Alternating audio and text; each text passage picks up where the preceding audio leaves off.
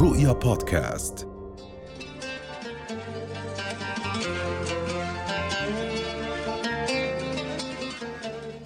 أهلا وسهلا بكم. من جديد معنا الدكتوره ربى مشربش اخصائيه التغذية والحميات والحديث عن الأطعمة الموصى بها بعد تناول دواء الثايروكسين أهلا وسهلا دكتورة. صباح الورد. صباح الخير. كيف حالك؟ صباح الخير تمام. أهلا وسهلا فيك دكتورة. آه، هل هناك أغذية مثلا معينة موصى بها بعد تناول ال- الدواء الخاص بالثايروكسين تمام. هلأ أكيد الناس اللي عندهم قصور غي- آه، كلى آه، مشاكل قصدي بالغدة نعم. الدرقيه آه، بصير في عنا بس بضطر المريض بياخذ اللي هو الثايروكسين عشان يقدر يعوض النقص اللي عم بصير عنده.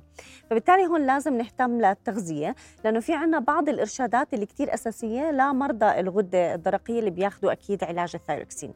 أول إشي آه، لما يتاخذ الدواء لازم يكون في فترة ما بين آه، ما الواحد ياخذ الدواء وبين تناول الطعام.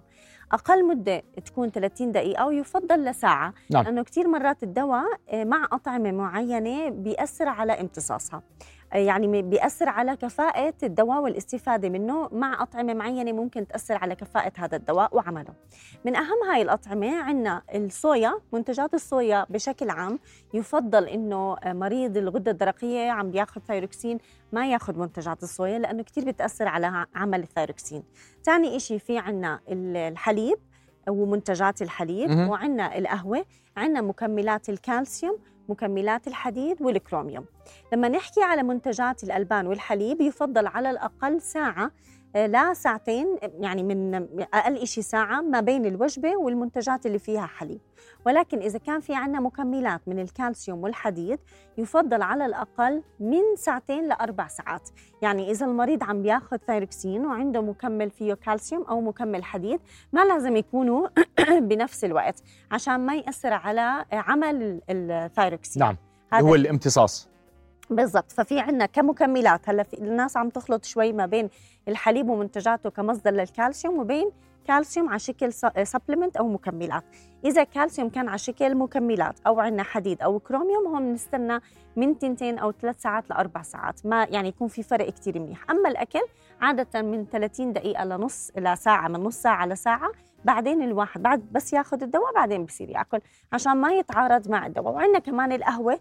يفضل يكون في فرق آه، يعني مش مثلا ياخذ ال- الدواء بفكر القهوة إنها مثلا زي الأكل إنه آه، ممكن إنه إحنا أو القهوة ما كتير تفرق على الأكل فممكن إنه ياخذ القهوة لا كمان القهوة يفضل مش أقل من ساعة. نعم. طب دكتورة هدول الأطعمة هو إيش بصير؟ واحد يعني يحفظهم يعني يعرف إنه هذا هذا الأكل وهذا الأكل ولا في قواعد معينة مثلا لل- للأغذية اللي يعني ما بصير إنه يتناولها بعد ما ياخذ الدواء؟ هلا زي ما حكيت لك إذا كان مكملات بنستنى من ثلاث لأربع ساعات. إذا أكل خاصة أشياء اللي فيها حليب ومنتجات الحليب هاي يفضل يكون في عندنا على الأقل ساعة. أوكي؟ عشان ما يأثر لأنه معظم المرضى بياخذوا نص ساعة بي- بياخذوا الدواء بعد نص ساعة بيا- بي- بياكلوا. إذا الوجبة فيها مصادر كالسيوم أو فيها قهوة ممكن تأثر على عمل الدواء وما يكون فعال. لأنه إحنا لازم يشتغل الدواء بطريقة معينة عشان يقدر يكون بديل عن النقص اللي عم بيصير عندنا بالغدة الدرقية ويقدر الشخص يشتغل. آه كمان في إشي كتير مهم إنه في عنا بعض الأطعمة اللي ممكن تأثر على عمل الغدة الدرقية هدول بنسميهم goitrogens هدول ال goitrogens موجود موجودين ببعض الأطعمة زي البروكلي الزهرة الفجل الملفوف الكيل آه البطاطا الحلوة.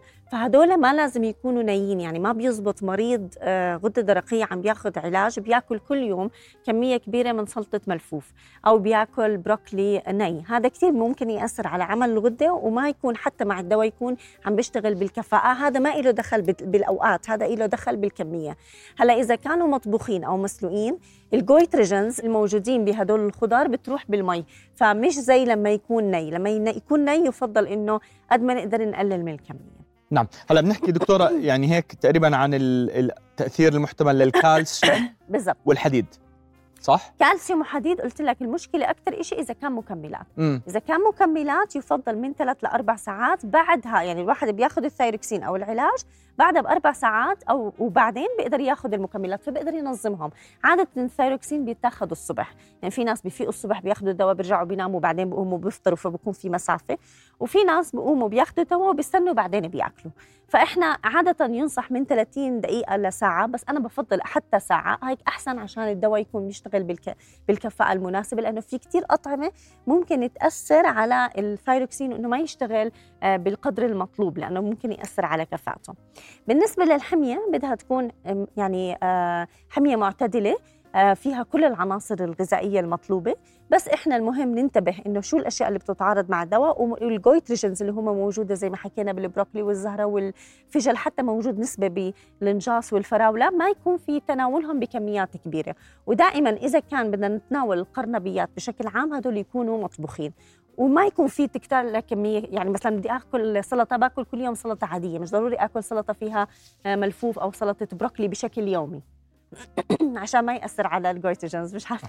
صح صح دكتورة. نعم. طيب دكتورة هلا نحن الهدف إنه نحن نوصل لإستقرار بمستويات ال ال الهرمونات. هل من الممكن إنه نحن مع النظام الغذائي الصحي وكمان مع آه، عيار الدواء المناسب نحن نوصل لإستقرار؟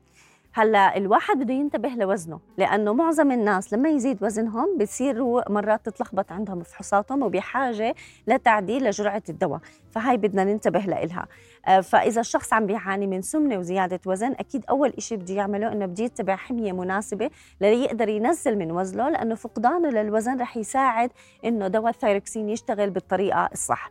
وإذا صار في عندنا زيادة للوزن هون بده يراجع الطبيب ويعمل فحص دوري ليقدر يعدل الجرعة على حسب الوزن اللي صار لأنه على الأغلب مع زيادة الوزن ببطل الدواء يشتغل بالكفاءة فبيكون بده تعديل للجرعات على حسب حالة المريض وإحنا دائما لازم يكون في فحوصات دورية.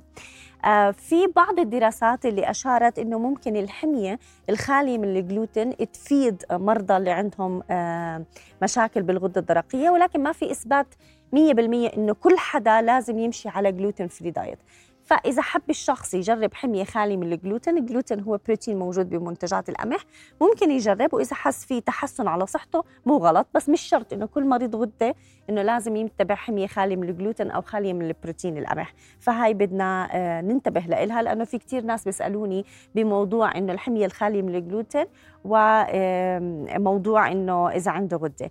وفي شغلة ثانية هلأ هي أكثر شيء نسبة عند السيدات ولكن كثير من الناس اللي عندهم آه، سكري النوع الأول معرضين إنه يكون عندهم قصور أو مشكلة بالغدة الدرقية آه، لأنه هو بنسميه إحنا autoimmune disease زي كأنه خلايا الجسم بتهاجم حالها وبصير في عندنا مشكلة بالغدة الدرقية. فممكن كمان لأنه السكري النوع الأول هو برضه آه، مرض بنسميه مناعي ذاتي ممكن كمان يكونوا معرضين لمشاكل في الغدة. نعم. بس دكتور هلا بالنهاية بجوز في الفكرة العامة إنه أنا عندي خلل في الثايروكسين إنه أنا رح أضلني أنصح وما رح أنحف.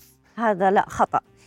هلأ أكيد إذا مش مكتشف الواحد مش عارف إنه عنده مشكلة بالغدة الدرقية أكيد من أعراضها إنه بيصير في عندنا تعب وإرهاق تكسر للأظافر تساقط للشعر زيادة في الوزن. هاي كلها من الأعراض اللي ممكن تشير إنه في عندنا مشكلة بالغدة الدرقية.